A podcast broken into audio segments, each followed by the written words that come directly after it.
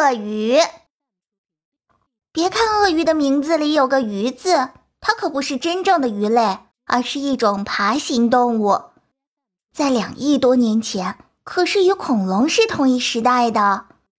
它们是最古老的爬行动物。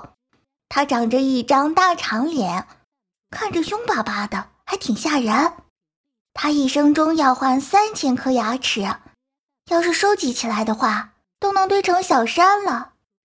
鳄鱼皮看着和树皮很相似，所以经常被误当成水里的烂木头。鳄鱼看起来行动很迟钝，但实际上这是一种错觉。鳄鱼的听觉、视觉都极其灵敏，身体也很灵活。它非常聪明，常常埋伏在水里，只露出眼睛和鼻子，等着猎物自投罗网。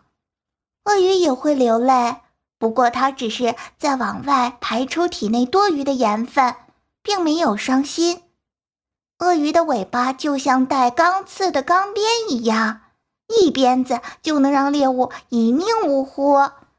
等到要产卵时，母鳄会爬到水边的沙地上挖洞，再铺上树叶和干草，然后爬上去产卵。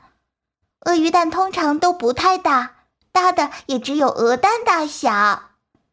小鳄鱼的性别取决于孵化的温度，温度低孵出的是雌鳄鱼，温度高孵出的是雄鳄鱼，是不是很神奇呀？